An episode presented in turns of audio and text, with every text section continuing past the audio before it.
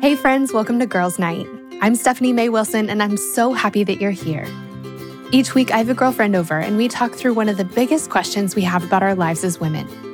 We're talking about friendships and faith and relationships and self confidence, about our calling in life and how to live every bit of our lives to the full. Life is so much better and easier and absolutely more fun when we navigate together as girlfriends, and I cannot wait to get started. So, at the moment, we are in between seasons here on the show. But while we're waiting for our next official season to begin, we thought that this would be a great time to pull some of our favorite episodes out of the Girls' Night archive. This is a great time to catch up on episodes you might have missed throughout the years or to listen to old favorites all over again. Our guests are incredible. I know that I learn something new each time I listen to an episode, even if it's one I've heard a million times before. But before we dive into our featured episode for today, there is something super exciting that I want to tell you about. So, there's a little bit of a backstory to this, and here's what it is.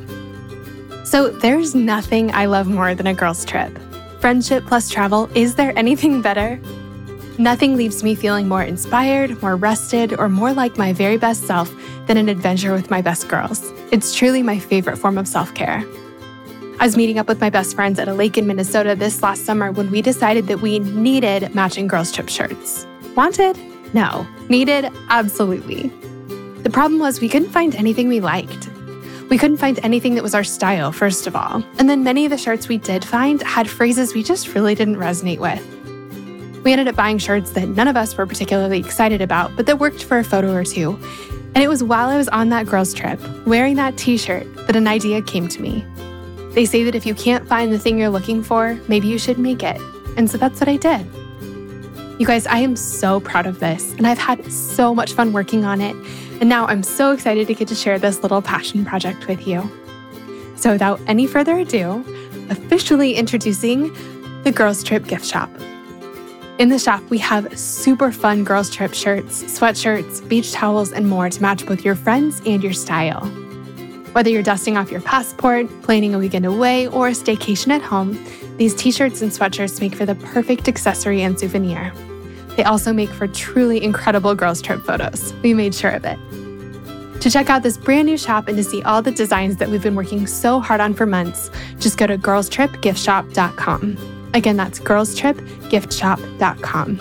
And for a limited time, if you use the promo code GIRLSNIGHT at checkout, it'll give you 10% off your order. Again, that's girlstripgiftshop.com, and the promo code for 10% off your first order is Girls Night. Friends, here's to more adventures with the people we love and to wearing really cute shirts along the way. Okay, now without any further ado, let's dive into the episode. Okay, friends, I am so excited for what we have for you today. I'm sitting in a room full of my very best friends, like my favorite women ever. We're here at my house and we'll tell you kind of why everyone's here and why they're here in Nashville because they don't normally live here, which is really what this whole episode is all about. But I'm so excited for you guys to get to meet them. And I'm so excited for what we have to share today. And because it's like, I feel like we're living it right now. Like we're, we're in the midst of it right now, what we have to share today. So I love that. So you guys, this is how we always kick off the podcast. I want to just have you guys introduce yourselves, say who you are, what you do, and then we're going to do at the end, we're going to do a fun fact about each other. And um, we're going to do a little like round robin thing. So, Suze, do you want to start? Tell us who you are, what you do, and that's all for now. yeah, I'm Suzy and currently a flight attendant, which is crazy because it's been a dream job that y'all have like prayed with me for forever. But that's so true. Background kind of more creative design stuff. So it's totally a, sh- a shifter. And right now in Minneapolis, did you tell me to say where I live? I don't know. No, but you should. Yeah. Because we're all kind of spread out and all. Yeah, over, we are. Which is fun. And that's it. Yeah. That's me. I love that. Um, we really have been praying for Suzy to get yeah. at this job forever because she's, well, I'll say that in a second. Okay. Sorry. Sorry. No fun facts yet, Stephanie. Um, okay. So then, Miss Heather. Uh, my name is Heather, and I'm a high school English teacher in Denver, Colorado. Yeah, you are. Yeah. That's my very brief introduction. Emily. I'm Emily and I live in Atlanta and I have an Etsy shop and sometimes make videos freelance. so good. So good. And you guys might have heard Emily before because um, you have been on the podcast before. Your episode was How to Make a Difference in the World. And I loved that episode. Um, and y'all get to hear all about her Etsy shop in that episode. She makes amazing painted globes. And I take full credit for her her job, uh, her, for her business um, in that episode. Deserved. Which is great. Um, and totally not deserved. Um, okay, so let's do a fun fact. So, Suzy, I'm going to start with you. So I'm going to do you. Um, so we were just talking about this, but Suzy has like watching Suzy talk is like the Suzy show. Like she is hilarious. She has fun words for everything. She's like a ball of personality, and she just the like it's just so much fun to watch her. So an example is we were just at a store and Suzy's like not really a sports person and is like not sorry about it. Um, but so we're in a store and they, and they were telling us you should come to this event because this person's going to be there.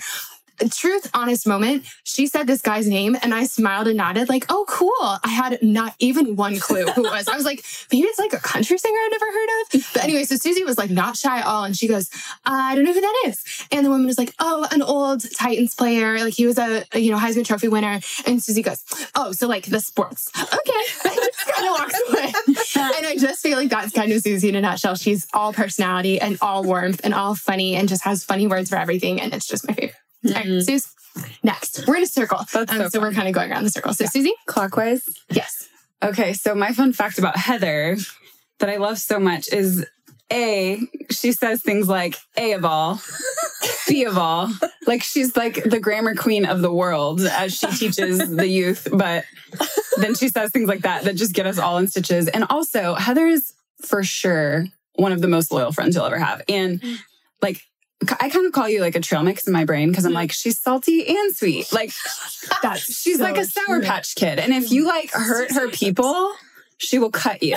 That's so You know what I mean? That is Heather is that person that's like, don't mess with me or my people. Yes. Because she loves them ferociously. And that's probably my favorite. I don't know if it's a fun fact, but it's just like a fact fact. I just got life. goosebumps as you said that, and everyone just got to hear Suzyisms. So point taken. Oh, one other thing I wanted to say about you, Suze, is that I love that you are chasing this dream and that you are a flight attendant because you are forever. You wrote a blog called Suzy the Sojourner, and that truly is your heart. So Suzy wrote a blog called Suzy Suzy the Sojourner. Might be coming back, but I love that because you really do have just this heart for the entire world and this like deep need and desire to just see everything and experience everything. You just live life to the full, and I love that. Mm-hmm. Okay, Heather, Tuttle. Emily has been one of my husband's friends since they were like in utero, and by that I mean like eight. But um, Emily and I were set up on a friend date when my husband and I were dating, and um, I didn't know at the time that Emily would very quickly become like my encyclopedia to all political events ever. Um, so, Em, my favorite thing, one of my favorite things about Emily is that I can text her day or night and be like, "Please explain the situation in." Insert country here, and she can break down in non-stupid terms everything that is going on in the world ever. Also, she did this really cool thing a couple years ago when um, refugees were landing in Greece, where she just like got on a plane and went and stayed there for six weeks. Um, and I think she's super brave. So those are my favorite things about him. I love that. Emily did talk about that in her episode. So if you guys haven't heard that story, you need to listen. Heard him. Yes. Um, okay, I get to talk about Steph. And I feel like if you know Steph, you know that she is like excitable. Like she's just excited about everything. And Steph's like a celebrator. Like your your bio talks about like every day is worthy of champagne. But I think my favorite thing about you is if I had to like rank people in my life who I most want to surprise and or give a gift to, like top of the list is like you and my mom. so true. Like you two are the most likely to burst into tears, scream, and then be like the most grateful and think that the gift is the best and also the surprise is the best. Like it's not even like cheesy. Like it really is the best thing you've ever had for that moment. And like you'll show up somewhere and surprise her and she'll go, guys. it's always guys. And then she'll just start sobbing. But she's also like, I just love you and I just want to hug you and you're the best. And it's like the most endearing thing ever. And you just feel like crush that. Like Yeah. my gift is awesome. I'm awesome. Best this gift friend is awesome. Like you feel so affirmed by your own like gift giving to Stephanie. Yeah, it's real. Which is how I started an Etsy shop. I gave her a gift and she was like, This is the best gift ever. I'm like, I have skills. I can sell these. and she Only because Stephanie makes you feel so good about whatever you gave Yeah. her. Yeah. It's the nicest thing. Um, oh Just my like gosh. right there. That's what Um, guys. okay, well, I'm so excited. Well, one, I'm thrilled to have you guys here. And I feel like maybe I can't think of a different way to dive into. I feel I, I want to start there. I want to talk about why you guys are, are here, and then we can kind of back up and talk about how we became friends because it's a really like I love this story. I love our friendship, and I love the things we learned about friendship along the way. And so I'm so excited to pass those on. And I talk about you guys a lot, and I talk about the friendship lessons we've learned. But it's so much better for everyone to get to hear them from you instead of me being like, one time Suzy invited us to do this thing. You can hear from Suzy. Hmm. so really quick, I want to talk about why you guys are here.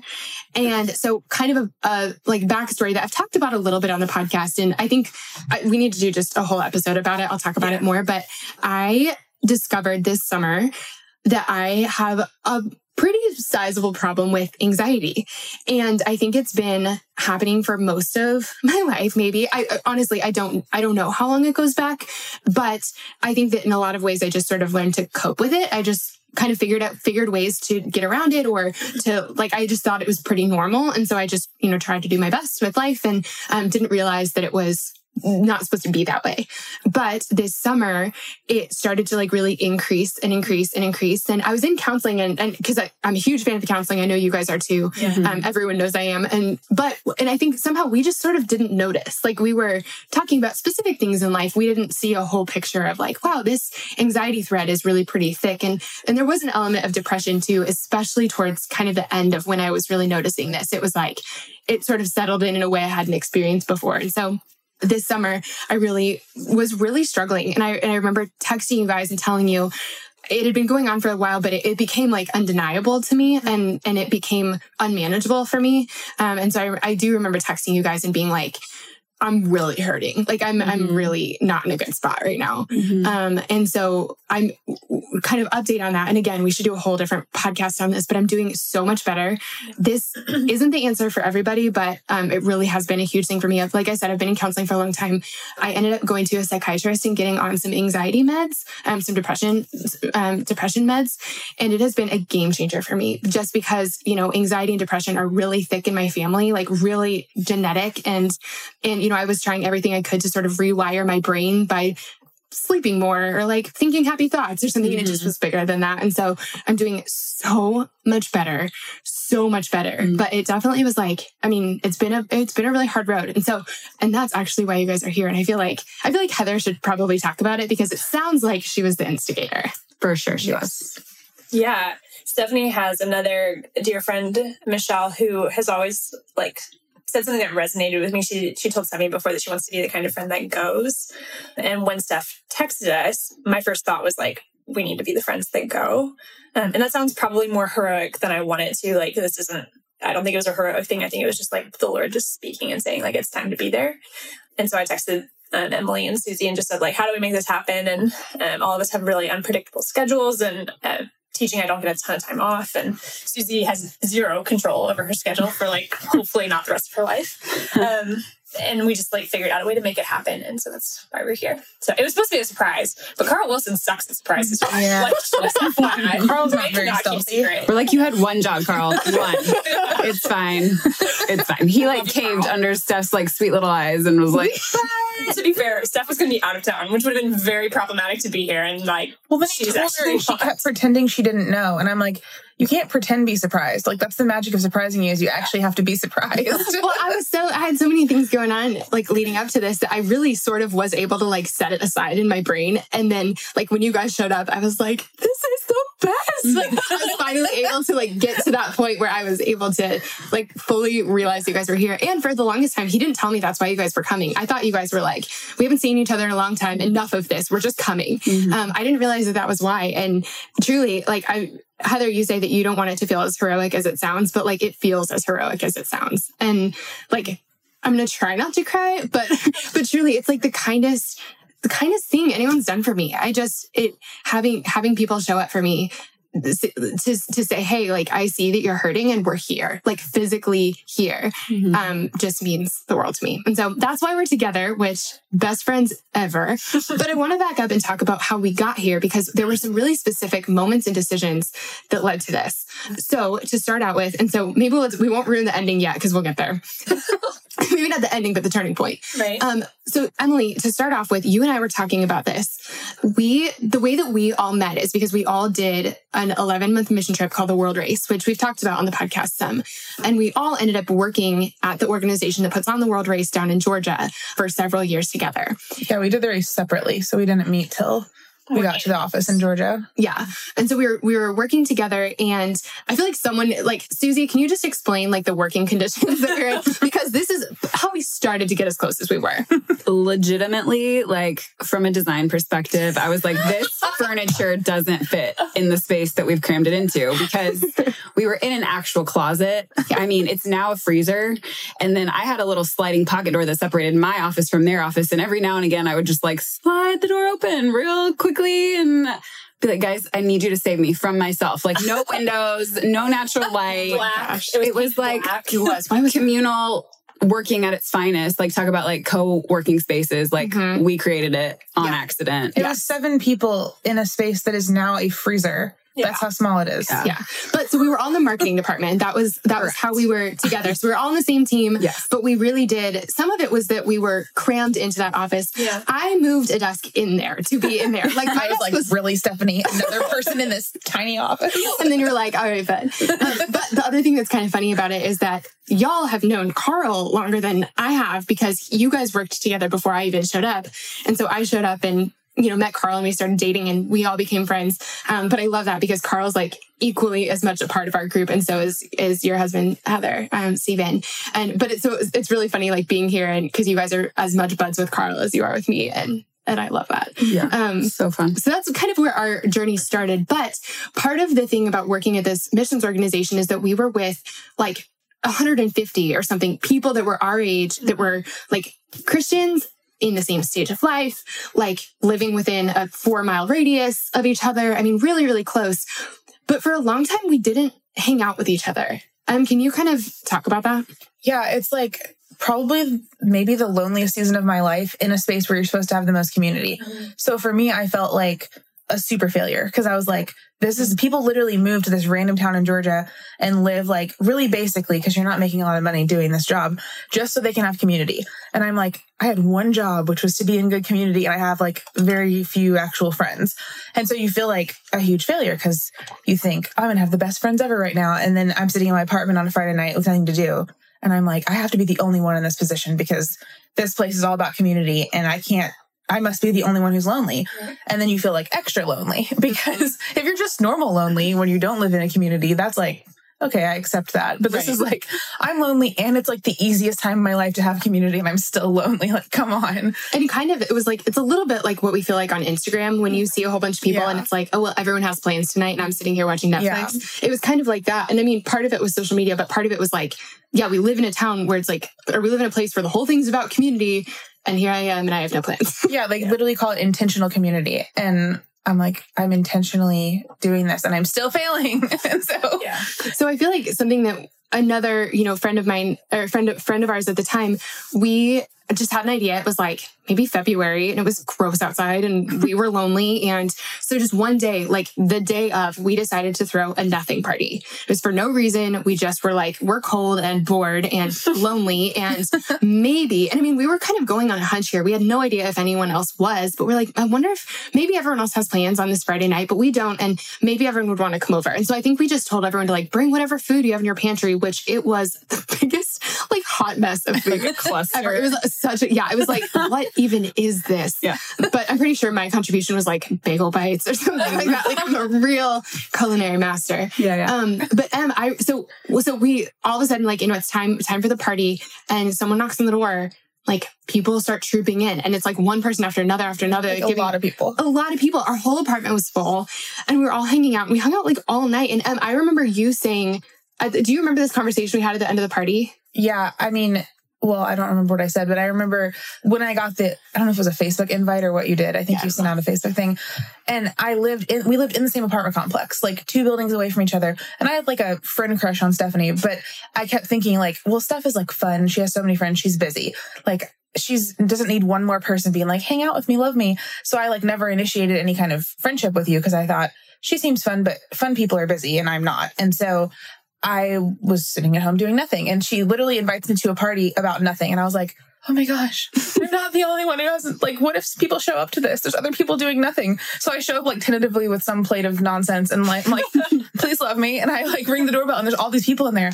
And I'm like, we all have nothing to do. We're all losers together. Like, yes. And Yeah. It was like so relieving to me because I realized like all of us just want to be friends with each other and we're all sitting in our separate apartments, like too afraid to approach anybody else because we think everyone else has a cool life and it's just me that's lonely. And so I don't know, like flipped a switch for me kind of. Me too. And like that party was such a like I don't know, we were just kind of throwing a dart trying to see if like maybe something cool would happen. And it did because I mean, I didn't have plans and you and I talked, I remember distinctly as you were leaving that night being like, Hey, I live in this apartment complex too. We should hang out more. Yeah. And I remember both of us saying, I just thought everyone else had plans. Like I was just sitting home on Friday night. I was sitting home on Friday night. You were sitting home and it was like, okay, I was like in disbelief. I'm like, Stephanie, you sit home on a Friday night. Like what? I totally I was so lonely and I feel like that was such a big lesson for me and I and and I'll never forget it that no one has as many friends as you think they do.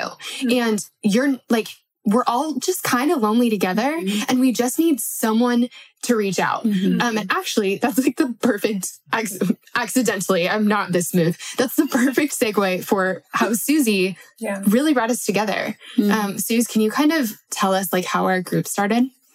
Yeah. So we all kind of come from different places with the idea of small groups, right? Of like gathering on purpose for intentional community, particularly a group of women, and saying, like, let's do the thing, like, let's dive into this. But I had heard of probably on some form of social media um, storyline, which is like, it's just that it's an intentional study that you can do with a book together. And it just walks you through questions. And I thought, I think this is what at the time, like my longing heart and and for our job, I was on the road a lot and I would come back and just feel pretty disengaged from people like in our department at our office because I was I was gone and realizing like I wanted that connection but I didn't have like the verbiage or even I didn't know the kinds of questions to ask around a table with people so I loved that it was already spelled out for us and I think I literally yeah I like sent you guys an email.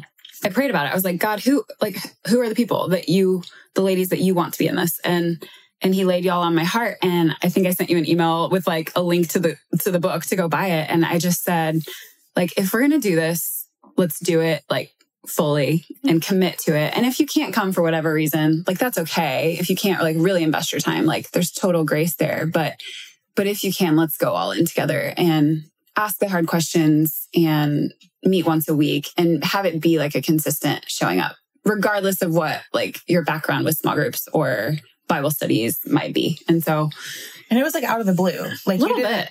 Yeah. There was no like, let's start a small group, guys. Suzy, you be in charge. We just got an email one day that was like, want to be in a small group? And I was Mhm. like, what is this email? Yeah, Yeah. I don't think Suze was even in the building when we got it. I think you were on the road when you sent it. Maybe Probably. like from my van, Yeah. from my little vagabond spot, wherever it was. Yes. Well, you guys, and let's be honest, the three of us, Heather and Suzy, or Heather and, and Emily and I, didn't want to do it. No, absolutely. Can we talk about like Yeah. why? It The was honesty of that. for me, it was like I just struggle committing to things. Yeah. Like I just feel like I don't know what I'm going to want to do on Monday night, but maybe if I don't want to do that, then I'm going to be sad I signed up for this. It takes a lot for me to like get over myself to be like, listen, I do not have anything better to do on Monday nights. this is the very best thing I could do for myself, for my faith, for my community, for everything. Stephanie, get over yourself. You need mm-hmm. to go. So that for me, it was like as simple as just some plain laziness that I needed to get over. But I know you guys were like not thrilled about the idea. Yeah, I mean, I, I think that I come from more of a background of like the idea of gathering with the community of women has a lot of like painful ties. Yeah. And it sounded,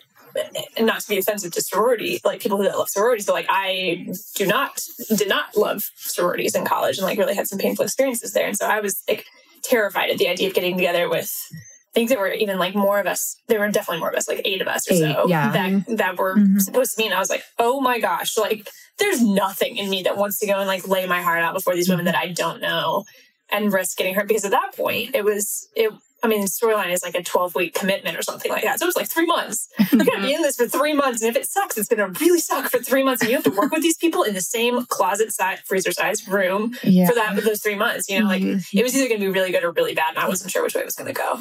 Well, and we were friends, like we knew each other and we worked together, Yeah. but we weren't like soulmate best friends. No. Um, and just a little background storyline is a, a like workbook that Donald Miller created. We'll link to it, but it's interesting because of what happened next, because the whole thing is about kind of laying out this like just some trajectory for your life. Mhm. And for me, it was a my aversion to it. Like, I mean, I'm not all about female small groups. That didn't sound fun, but my big aversion was the vulnerability factor. I was Yeah. like, Sure. I'm not a super vulnerable person. I'm pretty private. And like Heather and I were talking about it. I'm like, I don't want to go like say everything that I'm feeling and thinking and then yeah, have to see them at work the next day. Like I thought that was weird. And I was like, what if I'm like super vulnerable and then it's like I have a vulnerability hangover the next day and I uh-huh. have to like see you, but now I'm embarrassed because we talked about something really like meaningful. And so I was just like, I'm either gonna sit there and like not participate Right. or I'm gonna have vulnerability regret if I actually participate. Like those are my only two choices. So I was just nervous. I feel like you and I made a bu- blood pact. Em. We were like, if you go, I go. Like, I will go if you go, but I'm not going by myself. Yeah. She's No, like, I'll only you. go if you go. Why did you guys say yes? I said yes because I just was like, you know, this is a good thing. You don't have anything better to do on Mondays. You just, you need to like get yourself to go. Why did you guys decide to say yes? It's a good question. Well, because we talked all the time about like we have some similarities in personality and you and I were always like, man, we're in this community and like we have each other, but we don't really have like a group or a community. And we would like whine about it, but then we weren't doing anything to like change it. We were just like whining to each other about it. Yeah. And I think one of us honest. I love that. like probably me, one of us was like, well, we could just say yes to this. Like someone did all the work for us. She planned everything, invited us. All we have to do is show up. Like if we don't say yes to this, we really can't have to stop whining about not having community. I think I probably said that. And then we were like, fine, we'll do it. But I think Steven, my husband, also was was probably in on that conversation. Yeah. And probably was like, you two need to get your stuff together and Yeah. like get over there because this is ridiculous. Mm-hmm. Like, I, I have heard enough. Just go. And I was like, Steven generally has good ideas. Thanks, babe. so we went. I think that's a really good point though, because I think a lot of us, especially when it comes to community, we like, we are frustrated that no one's inviting us to do stuff or Yeah. that we don't have the friends we want. But then, like, when the opportunities come, we don't necessarily take them. To, like, we, the opportunity to be vulnerable or to connect with someone or to see women on a regular basis. Like, we don't take the opportunity. That's like, th- I've for sure done that. And something Carl and I ended up, we, we were in small groups when we first moved to Nashville. And then we had kind of a long while where we were trying to figure out what church we wanted to go to. And we travel a lot. And so we're like never here. And, and for a long time, I thought, you know, I can't really join a small group because I'm never here. And finally, this last spring, I ended up joining two, which was a, maybe a little much, but it was awesome mm-hmm. because I made probably 25 new friends this spring.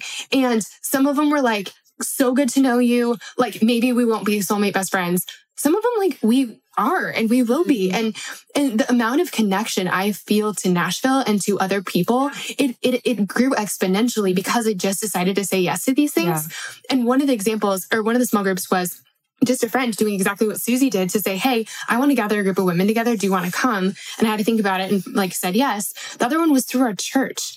And I think the thing is that like, I think that small groups are the biggest untapped resources when it comes to friends. Yeah. Because yes, some of us are in small groups, but like maybe we've been in a small group and we didn't like it, so we never went back, or we tried one and didn't like it, so we like quit, or kind of like dating, right? It's like this vulnerable, like speed dating sort of. Totally. And it's it's really it is really vulnerable. Yeah. But at the same time, churches are, are doing all this work to put these small groups together. There are a million churches all over the place.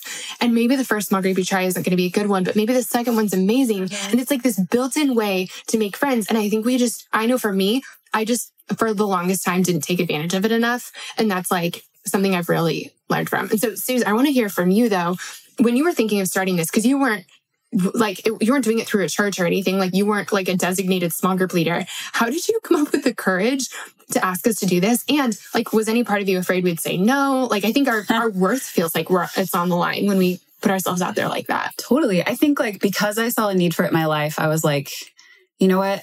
Like I'm just gonna do it. And yeah, I mean they can say no, but I will say I feel like I sort of took the cop out way of like sending the email because it wasn't like a face to face where could like reject me to my face. You know, it was a little bit safer of like. "Uh, we could just do that like automated reply that's like, thank you, I will think about it, or whatever like the Google response is that it gives you, right?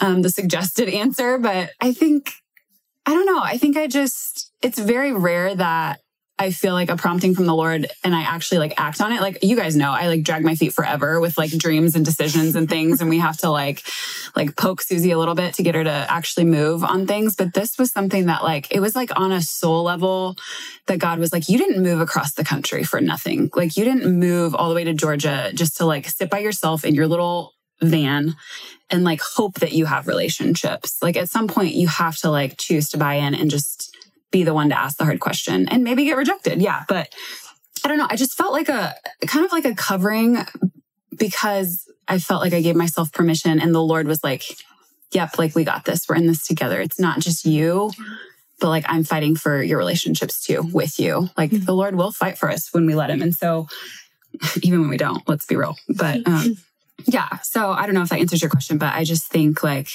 yeah, it was just this innate, like, you have to do this. And if you don't, then you'll always regret it kind of thing. Yeah. I think too, like we all, we all are looking for someone. We're all looking for a Suzy. We're looking for mm-hmm. someone else that's not us to make the invitation. And I think that like a lot of us are feeling hurt because we're not invited to things or because someone's not making the invitation. But I think that like it's kind of like the bystander effect, you know, like there's, there are like psychologists have shown that the more people that are around when a crime is happening, the less people are going to step mm-hmm. in because they all think someone else is going to do it. Mm. But like, I feel like when we do that with friendship, we, or when we, we do this in friendship too, it's like, well, someone else should be offering, like issuing self sabotage. Yeah. Yeah. And like, and it's like, well, no one is because everyone thinks everyone else should. And really, I think all of us just need to decide we all together are going to be the instigator. We're going to be the one to just mm-hmm. send the email to like gather, like we bought a zoo says, like 20 seconds of insane courage. Send the email. If they say no, the worst they say is no.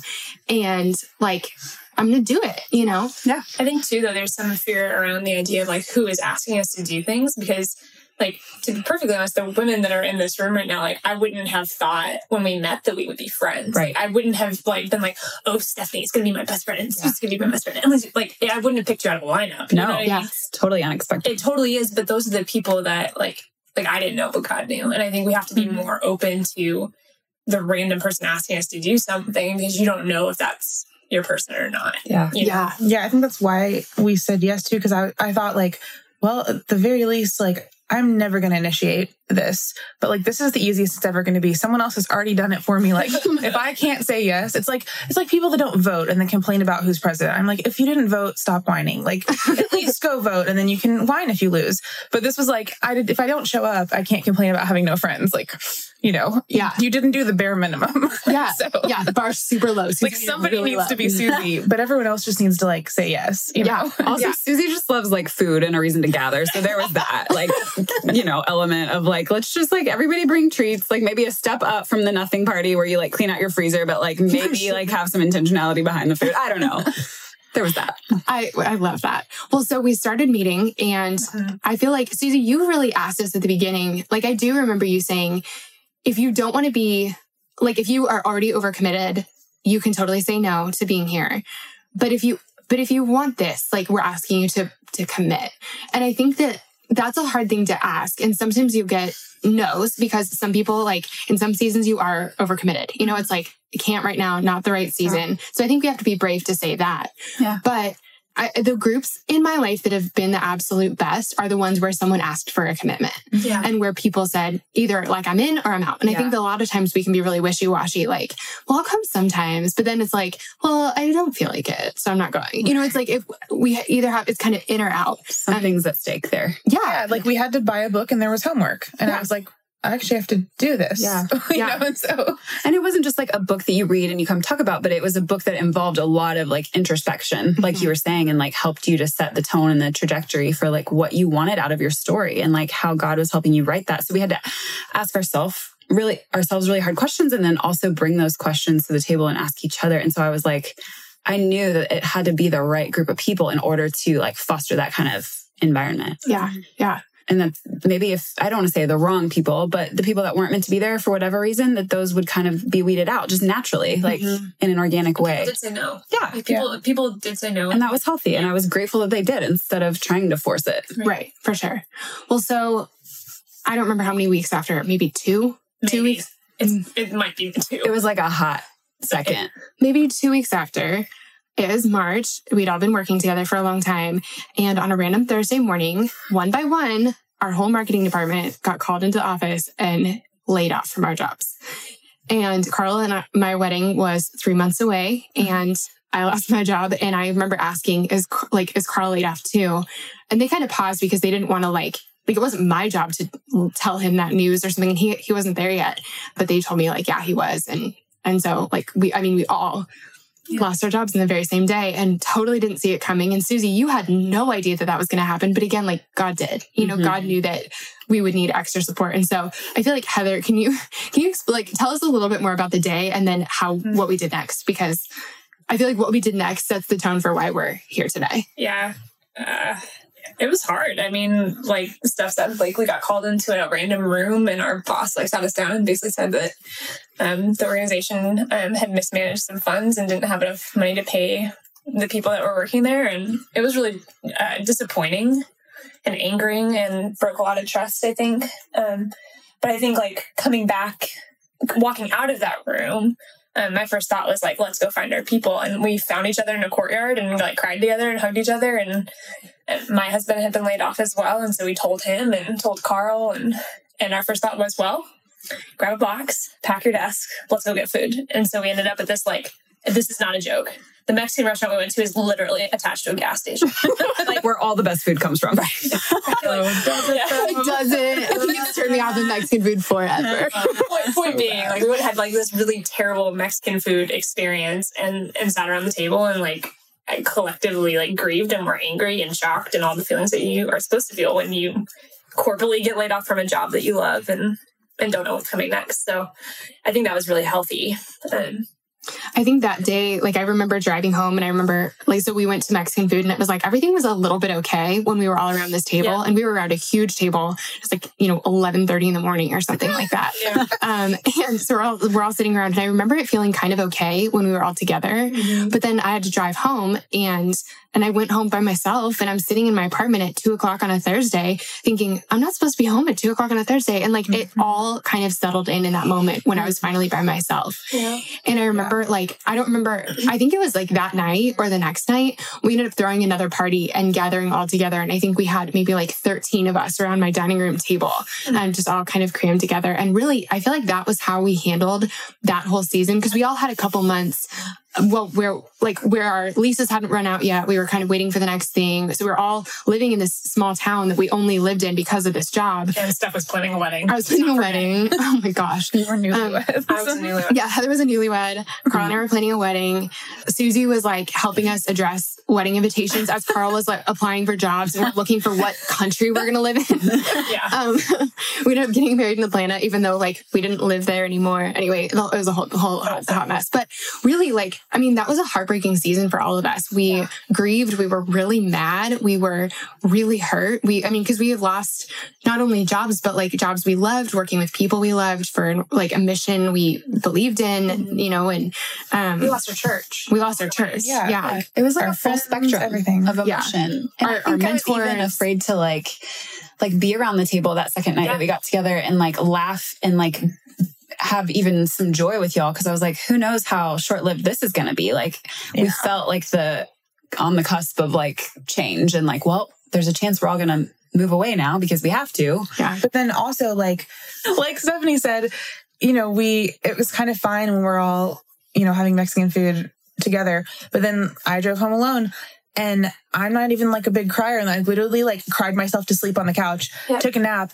Then my roommates got home who I loved, but they both still worked there. And it was like, well, do you want to talk about it? And I'm like, in my head, I thought like, yes, but not with you. And not because I don't love you, but it's because I need to talk about this with someone who's going through it. And I literally drove over to Stephanie's apartment and like just sat in her living room with her and her roommate who was also part of the whole thing. And we were just like, well, this sucks, but we're together. And I remember thinking like, I can't wait for small group on Thursday. And it's like, it's swi- it flipped a switch from like, I'm doing this out of obligation to I'm doing this out of like desperation. like Yeah. suddenly I was, Wow. it was like a lifeline. And I thought like, mm-hmm. man, fist bump to Suzy for like seeing God. this coming. Yeah, to- yeah. But in my head, I was like, good job, Suzy. And God also like, you know, now we have this resource waiting for us. Because it's like God knew that we were going to need it. And, you know, it was two weeks old, but suddenly I was like, small group, like, how soon can it get here? Yes. Because- Uh, and yeah, and we like, you know, we're gathering together and we're, you know, talking a lot about our future and our goals and our hopes and all these things. But like, I mean, it was, it was a safe place. It was a safe haven. And I mean, Mhm. that, so we spent tons of time in small group and it was like, just game changing for us. And we spent a ton of time together. Like I have this photo of Emily, you and I and our friend Lacey in Target at like 10 30 p.m. buying a frozen pizza and like something like maybe like marshmallows or something. We're like, we're gonna eat dinner. And I mean, we just lot on the stove. Yeah, yeah, yeah, yeah. We didn't eat the best. But like, I mean, I remember us hanging out like pretty constantly because when we were together, like things were better. It made sense. Yeah. and I wasn't sitting home alone on a Tuesday at 11 a.m.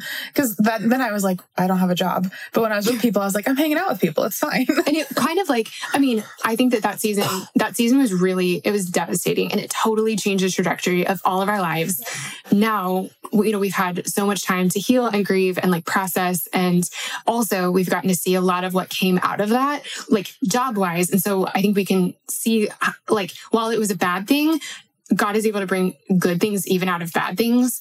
But I think one of the best things was the like how important we realized community is and the fact that we got to form this community. And I think a lot of when we decide to, when we're going through something and we invite other people into it with us, I think that's when true friendship happens. Hmm. And that's really what happened to us. Like hmm. that, that's what we did in, hmm. in that small group. And you know, at 10 p.m. eating frozen pizza at my apartment and talking through it for the hundredth time. And I, think that when we're going through something, we tend to isolate ourselves and we tend to think like, mm-hmm. I don't want anyone to see me messy or I don't want anyone to see how I really feel about this or see that I don't have it all together. But we were all falling apart and we just decided like, this is so much better to do it together. And it was. Well, you can take turns falling apart too. Like for the first week, I was like, guys, it's going to be fine. I was like the optimistic one. And I'm like, it's fine. It's just a job. Don't worry about it. And like everyone was mad. And I'm like, they're there. And then a week later, I showed up one day to your apartment and I was like, guys, I'm mad now.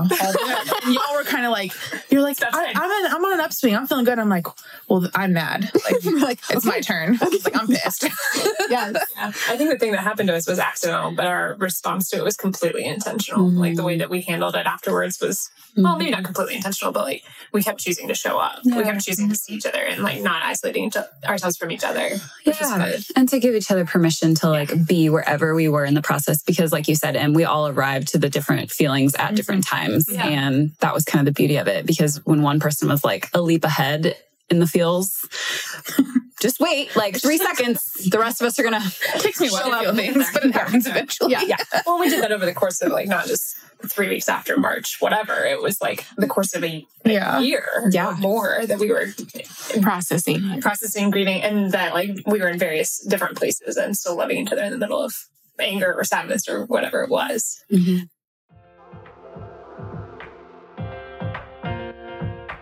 This show is sponsored by BetterHelp. As many of you know, I recently wrote a book, and while it was the most rewarding project of my career so far, it also came with a lot of hard work and long nights. And sometimes when things started to feel a little bit overwhelming, I needed to get a few things off my chest so I could clear my mind and keep the writing process flowing. And the thing that helped me so much to sort through those feelings was therapy. Now, tell me if any of this sounds familiar. Maybe you're going through something really hard right now a big loss or a gigantic life transition. Maybe you frequently feel anxious, depressed, overwhelmed, or just generally discouraged. Maybe you really, really, really want your life circumstances to change, but you don't know how to actually change them. Or maybe you're feeling stuck as you try to work through your past, navigate your present, or figure out your future. Friend, if you can relate to any of this, you're not alone. I've been there, and therapy has been the thing that has helped me more than anything else with all of this. In the last 10 years or so, I've learned that strength isn't proving I can do it on my own, it's knowing that I don't have to. I'm at my strongest when I have a full support system around me, and an essential part of my support system is therapy. Therapy can be absolutely life changing. That is, if you can afford it and find a therapist you like and trust. But of course, this is easier said than done, and that's why I'm so excited to be partnering with this week's podcast sponsor. Our sponsor for today's episode is BetterHelp. BetterHelp is the easiest and most affordable way I've ever found to find a great therapist. It's entirely online and super easy to sign up. You can get started right away, and if you don't love the counselor you're paired with, switching is easy and it's free. If you're going through something hard in your relationships, or if you're in a funk you just can't shake, if you've been feeling anxious or depressed lately, or if you're feeling stressed and you need help balancing your everyday life and schedule, BetterHelp is an incredible resource for you. And I'm so thankful that they've given me a promo code that I can share with you to make it even easier to get started. Get it off your chest with BetterHelp. Visit betterhelp.com slash friendship today to get 10% off your first month. That's betterhelp, H-E-L-P dot com slash friendship.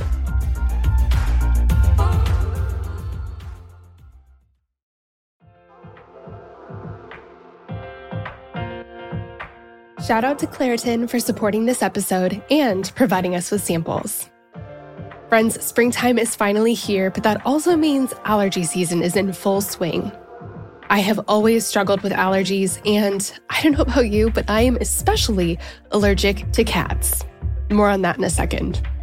Well, luckily for those of us who live with the symptoms of allergies, we can live Claritin Clear with Claritin D.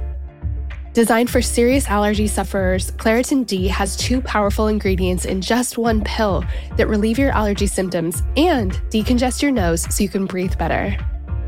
This double action combination of prescription strength allergy medicine and the best decongestant available relieves sneezing, a runny nose, itchy and watery eyes, an itchy nose and throat, and sinus congestion and pressure with ease. The time that I use Claritin the absolute most is when I'm at my parents' house, my childhood home. They have this absolutely beautiful cat that they love, and I like, except for the fact that he sheds so much. So that means that I'm basically sneezing from the second I arrive home to the second I leave, unless I take Claritin. My dad has even started having it ready for me right when I walk in the door. Are you ready to live life as though you don't have allergies? It's time to live Claritin Clear. Fast and powerful relief is just a quick trip away. Ask for Claritin D at your local pharmacy counter. You don't even need a prescription. Go to Claritin.com right now for a discount so you can live Claritin Clear. Use as directed. Claritin, thank you so much for sponsoring our girls' night. We love having you.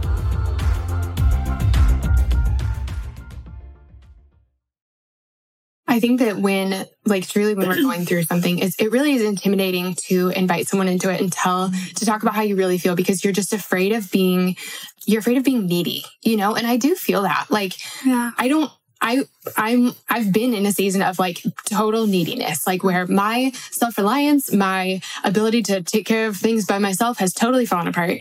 But I, I never would have asked you guys to come. Like, I just, I mm-hmm. wouldn't have asked you guys to come.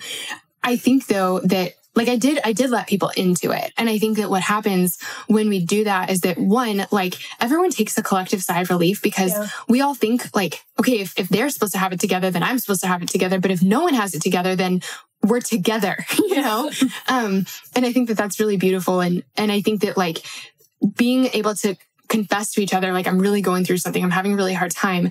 That's a really honoring thing to have someone say to you. Like, need, having someone need you is a really good feeling. And so by needing someone, we can really honor them and, and the, our relationship goes deeper because of that vulnerability. And then also what we're saying is like, because I've asked you for help, Suzy, like next time you need help, I'm a safe place because I've already shown you, like I've shown you kind of my cards. I've For shown sure. you that I don't have it all together. And and we really did that for each other. We were we were there to listen, we were there to support, and we were also there to fall apart. And we were really honest about how we were doing. Mm-hmm. And our friendship, it like it went like exponentially deeper by the moment. Right. And and I think like that isn't something that just happens in the wake of a really hard season. And especially like it doesn't always happen. Like the, the idea of everyone going through a really hard season collectively, that doesn't always happen. But these are things that can happen when you're going through something or when a friend is going through something. That moment of response and the time after and those moments when you sit together and ask questions and listen and, and are vulnerable, like that's when the good stuff happens. That's when, when real, true, like lifelong friendship is formed. Mm-hmm. So shortly after this, we all moved away from each other, right? Which is The hard, tragic. bad. Womp womp. Yeah. Yeah, because at that point we were like, okay, we are invested. And now it's like, well, see you later, hopefully. Like I think we had like hopes and aspirations of what it could be. But there was that question in the air of like, But, but really? yeah, like who really maintains? Yeah. Like life just takes people apart, and that's the reality of it sometimes. Yeah. And the reality of being vulnerable is that it may not last forever. So I know I was asking myself that as I drove my car back across the country. Like, did I just invest all this? Like, is it a waste now? Was it for not? Yeah. Yeah. And I think it's like, even if we didn't stay friends, this is something I've had to learn like in moving to different places. And because all of a sudden I lived in Nashville and I was like, well, I'm not investing again because I did that. Yeah, I just did that. I'm not, I don't have energy or time to do this again. Like I just can't, I can't bring myself to do it again. And it took me a long time to invest because I think I was afraid it was going to happen again, where it was like I was going to invest and then I was going to have to move somewhere else and do it again. But at, at some point I realized it's worth it anyway Yeah. you know, it's worth it anyway, because even if you aren't able to maintain long distance friendship, even just having friends for a season is really important and really and worthwhile, even if it's not forever. But it's been five years almost Crazy. since that happened. And we are sitting in my guest room in Nashville, Tennessee, recording a podcast episode. I, you guys, how did we, how did we do that? I like, I, I want to hear. Lots of small decisions over the course of a long period of time. Yeah. Mm. Yeah. I mean, I feel like back in the day before technology, like people just used to have seasonal friends and then like like my parents don't know anything about what any of their high school friends are doing today. And then our generation feels all this pressure because of social media to like maintain every friendship we've ever had forever. But like that's hard, but at the same time like iPhones are an amazing thing. Like I'm so glad I'm alive now and not before because we can literally just have each other in our pockets. And that's what it became. Like we call each other our pocket people. And we just decided like the four of us made a group text. And over the last 5 years like we just talk about life like almost daily sometimes. Like we'll just be like this is happening or whatever. Or like look at these shoes. Should i buy them? Or like and you're like no you'll never wear those. Or you know it's like little things like that but also big things. Like you know stuff's like guys i'm really struggling with anxiety right now. Like that's obviously like a big one and the shoes are a little one but it's like you you can the big things are possible because we've built this foundation from continuing to talk to each other. And you know mo- several of us travel a lot. Like i'm always gone someplace and i love that like even if it's something exciting or something hard like they're in my pocket. Mm-hmm. and I tell them all the time, like, I'll be in Turkey or something. And I'm like, I'm so glad you guys are in my pocket because, you know, say that I'm like working on a project that's just like really hard and I feel either inadequate or I'm annoyed with everybody I'm around or whatever.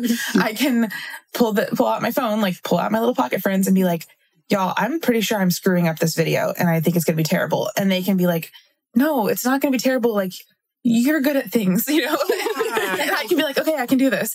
And, you know, they just live in my pocket. And so we all have that, like, I don't know, like that added strength of knowing the people that know your backstory, that know, you know, saw you guys fall in love, know what your marriage is based on. Like, we've like seen each other through these seasons. Like, we see, we know how you handle like shocking things or we know how you handle conflict or whatever it is like each of us knows how each other handles stuff we have that in our pocket at any time like that's such a resource Mhm. and it's only possible because we do send each other the text about nonsense like what shoes should i buy like you have to mm-hmm. keep it going about small stuff so that when you want to talk about something big you haven't not talked to these people for six months Yeah. I mean, for context, when we all split, like, tell me if I'm getting this wrong, but like Steph moved to Nashville, Suzy moved to Kansas City, Emily moved to Atlanta, and I moved to Seoul, South Korea.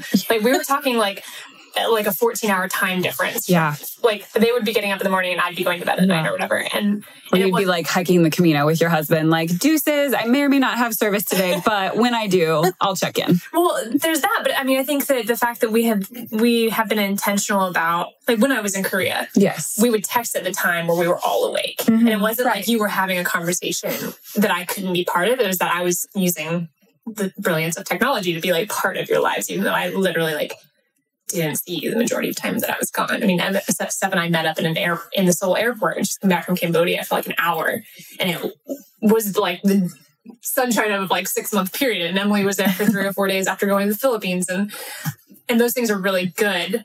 But those things were really good because I had you in my pocket in the middle of like. I'm going to go teach English at this Hagwon for these like five year olds, and God help me, I'm not a clown. I don't know what I'm doing here. You know, so please pray for me. Yeah, I think that that like everyday communication, it really is such a gift. And Yeah.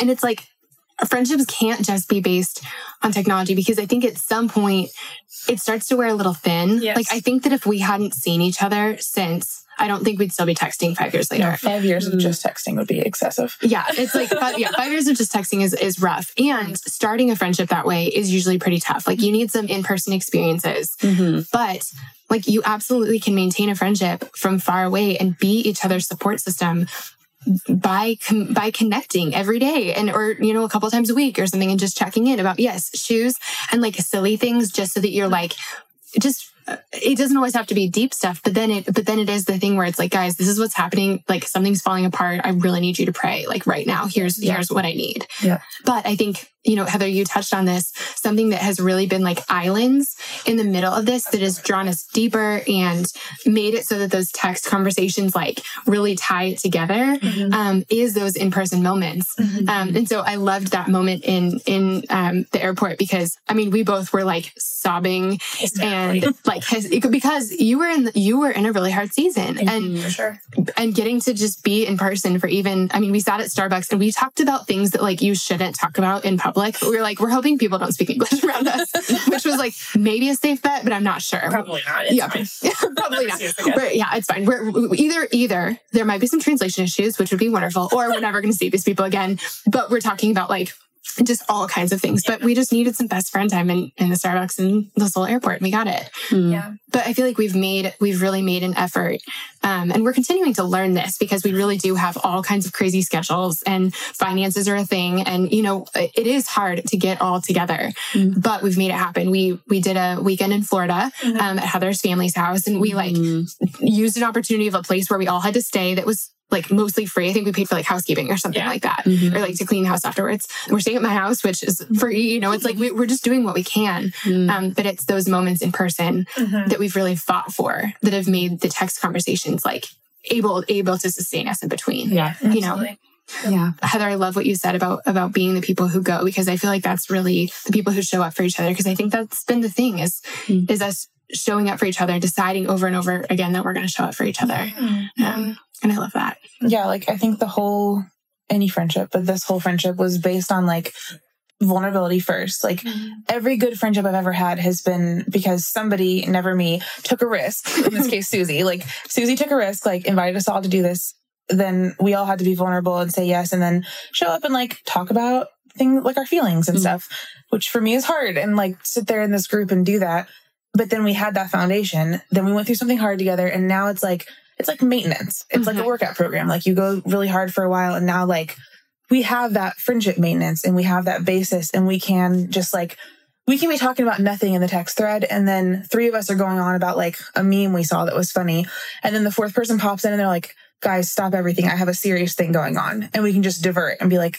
Put the meme away. Like, let's talk about anxiety right now Yeah. or whatever, you know? so, you know, you have that baseline with each other. But yeah, I think that for any, especially group of friends, like somebody has to take the risk. There has to be one person that's like, all right, I'm going to form this group and like, you're free to say no, but I'm going to extend the invitation and, you know, I'm going to buy this book or do this thing or whatever, like ask you for this commitment. Mm-hmm. And then when you say yes to it, like it doesn't always work. Like sometimes, you know, you go on a bad date, but it's like, yeah. sometimes it really works and it becomes like this lifeline for you. Mm-hmm. Yeah. Mm-hmm.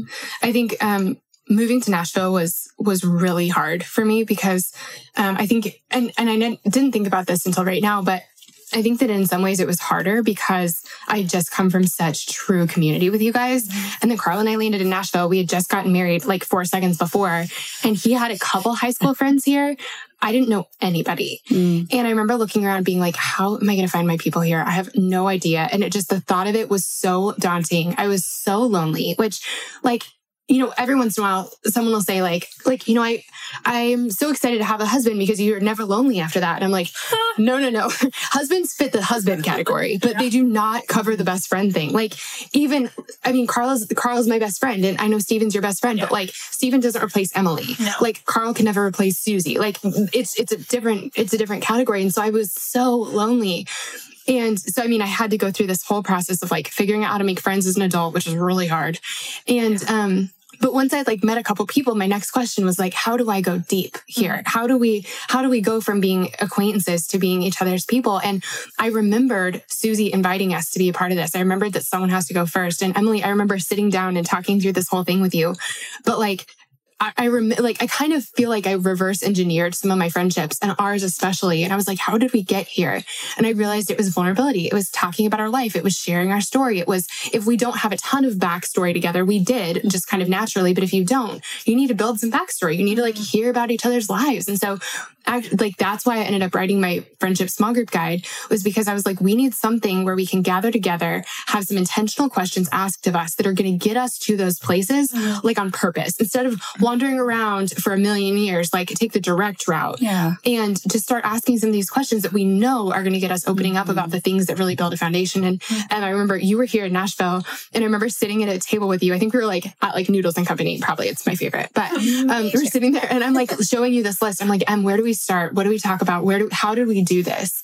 And I love that because really we learned how to do it the like slow way. I feel like, you know, we, mm-hmm. but I like, it, it was so, our friendships have been so impactful for me and, and have changed everything for me. And, and having deep friendships has, has been like truly like one of the most impactful things in my entire life. And so I was like, I just, if we, if there's a way of getting people here faster, mm-hmm. I want to create it. Yeah. You know? Like there's this Ben Rector song that I was making Suzy listen to last night. I love him, but it's called Old Friends. And the the chorus says like you can't make old friends. Like that's the tagline. And the song you know gives me tons of feelings and makes me sad. But he says at one point he says there's no one in this time zone who knows what inline skates i own. Like there's nobody that i grew up with around me. You know it's like there's nobody that knows my backstory. There's no one. He said i have new friends but i've never been on their parents back porch. Hmm. And it's like you know it's like so it makes me sad to think about but it's like i hear that song and i think like yeah you can't make old friends. Like that's true. But if you're going to make new ones you have to be intentional. Like you have somebody has to say all right we can't make old friends. Like the old friends i have are the only old friends i'll ever have.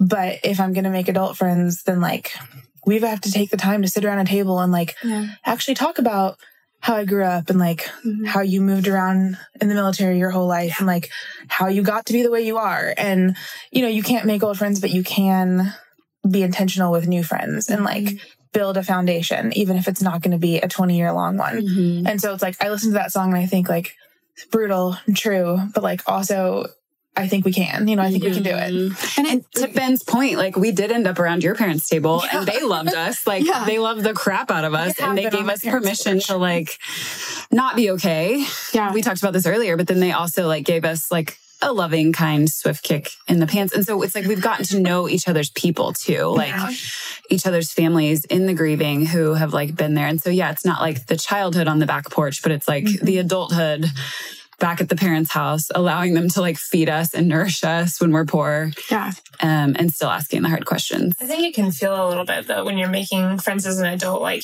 a little disloyal to your Yeah. old friends to try to like. It can feel like you're replacing them, and I would just say like it's not a replacement. It's it's an addition to like what your life is, and Yes. you God's putting in your path at the moment. And like I have good friends in Denver, several really good, wonderful women friends that I see way more often than I see these women. But and I would say that they are some of my best friends. But that's that's not a replacement of mm-hmm. the the four of us. It's not a replacement of pocket people. It's a it's a different sector of my life that's also a blessing in a different way. I'm such a believer that like I'm one of those people and I've always been this way, which is goes back to your fun fact about me at the beginning. Em. but like I've always been the person who has like 47 favorite songs. And they're like and like people who are like sticklers are like you, a favorite is like You can use the word exclusive. favorite You're a like lot. hyperbole is your middle Yeah. name. It's Yeah. fine. It's fine. Yeah, like Stephanie favorite- favorite Wilson. favorite is like it implies one and i'm like i think you're wrong i'm a full believer that you can have so many best friends like it's just it's not it's not something that runs out and like i don't think you have to identify like it, it's it's there's there's room and and I think that that's something we've had to intentionally do in our new seasons. Like we've all been in new seasons where we're like, okay, like how do I go about making friends in Denver? How do I find friends in Nashville? How do I make new friends in Atlanta? Like it's and it's hard. It's really hard. Yes. Um, but Em, I love I love what you said because it's like you can't go back and make childhood friends, but like so we're all like 30-ish, almost 30, like a little over 30, 30, like we're around 30.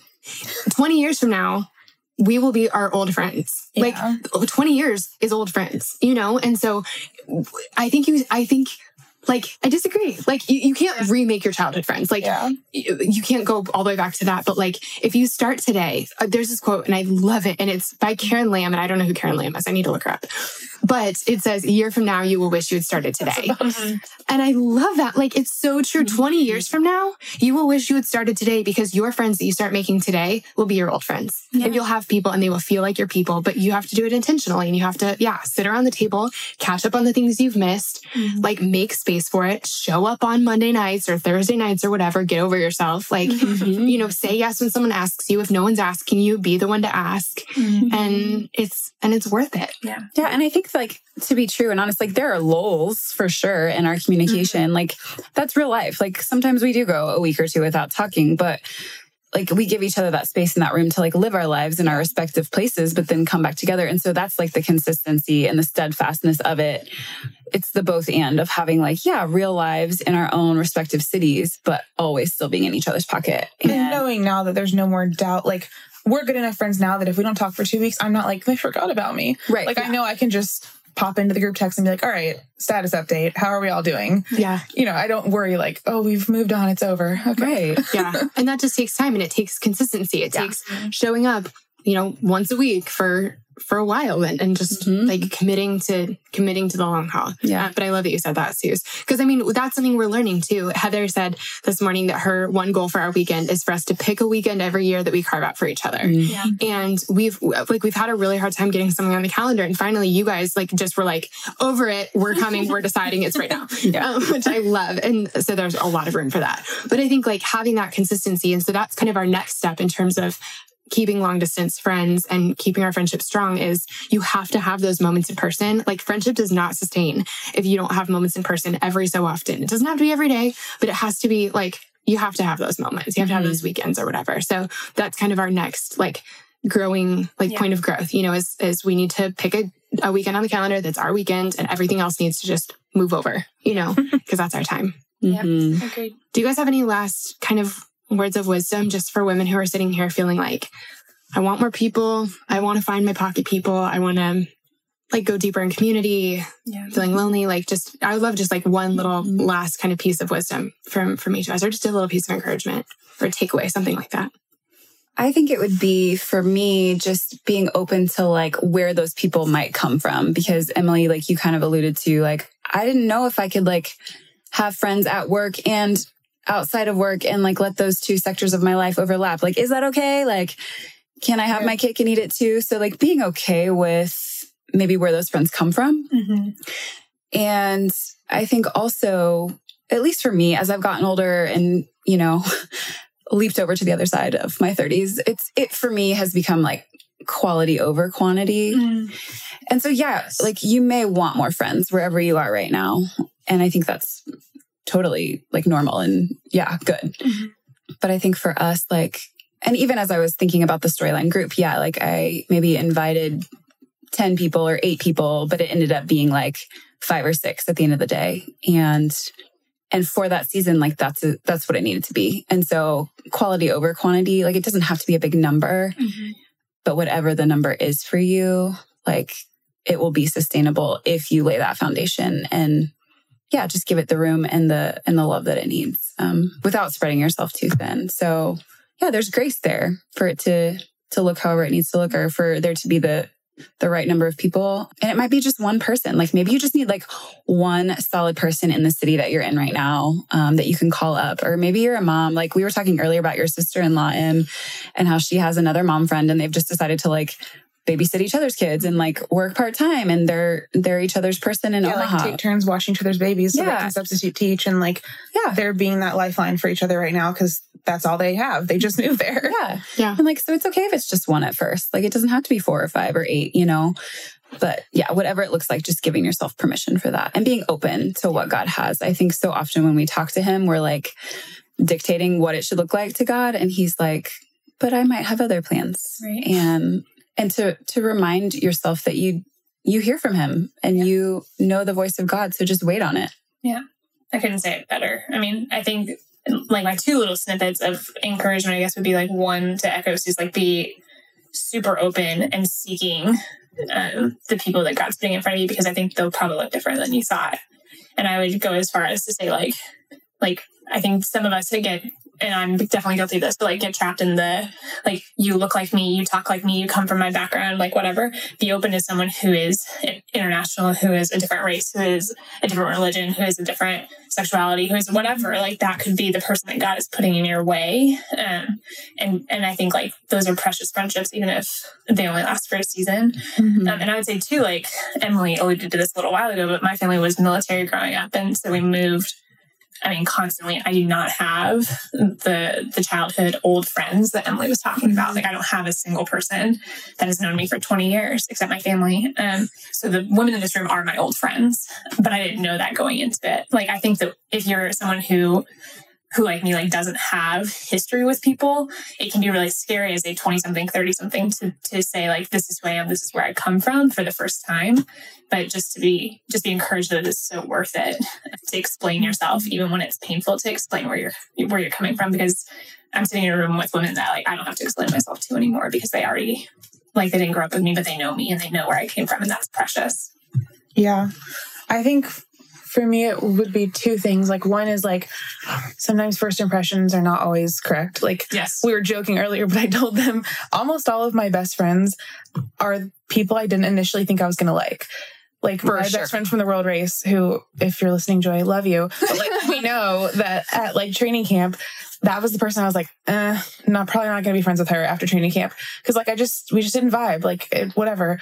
And she's like one of my best friends in the whole world now, but it's because we like figured out oh, we don't vibe because in some ways we're actually really similar or whatever. Like there's some reason why, you know, I had a weird impression of her. And so sometimes, you know, your first impression isn't always correct and you might think that person's amazing.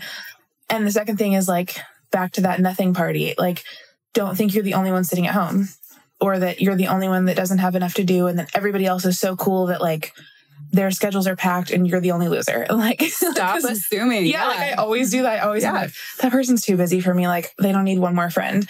And the truth is like I've never had a friend be like, you know, I'm tapped out. Like I have too many friends, no room for you. And it probably happens. But I think the truth is like most people, especially in this season of life, like in your mid 20s to mid 30s, you're not in school anymore. Like you don't have the built in friends of like your childhood or your college or whatever. Like it's this wandering season of trying to put down roots someplace. Mm-hmm. So I think most people are like a little lonely if they're being honest in this season, which is why people do things like listen to podcasts about friendship. Like there's a reason that you tuned in basically. And I think that we're all searching a little bit for like who our people are going to be. Mm-hmm. And I don't know, just don't think that you're like the only one in that situation because I always feel like the only failure at having friends. And then it turns out all my best friends are only my friends because we met because all of us were lonely and we all went like, oh my gosh, I am too. Like we can do this together.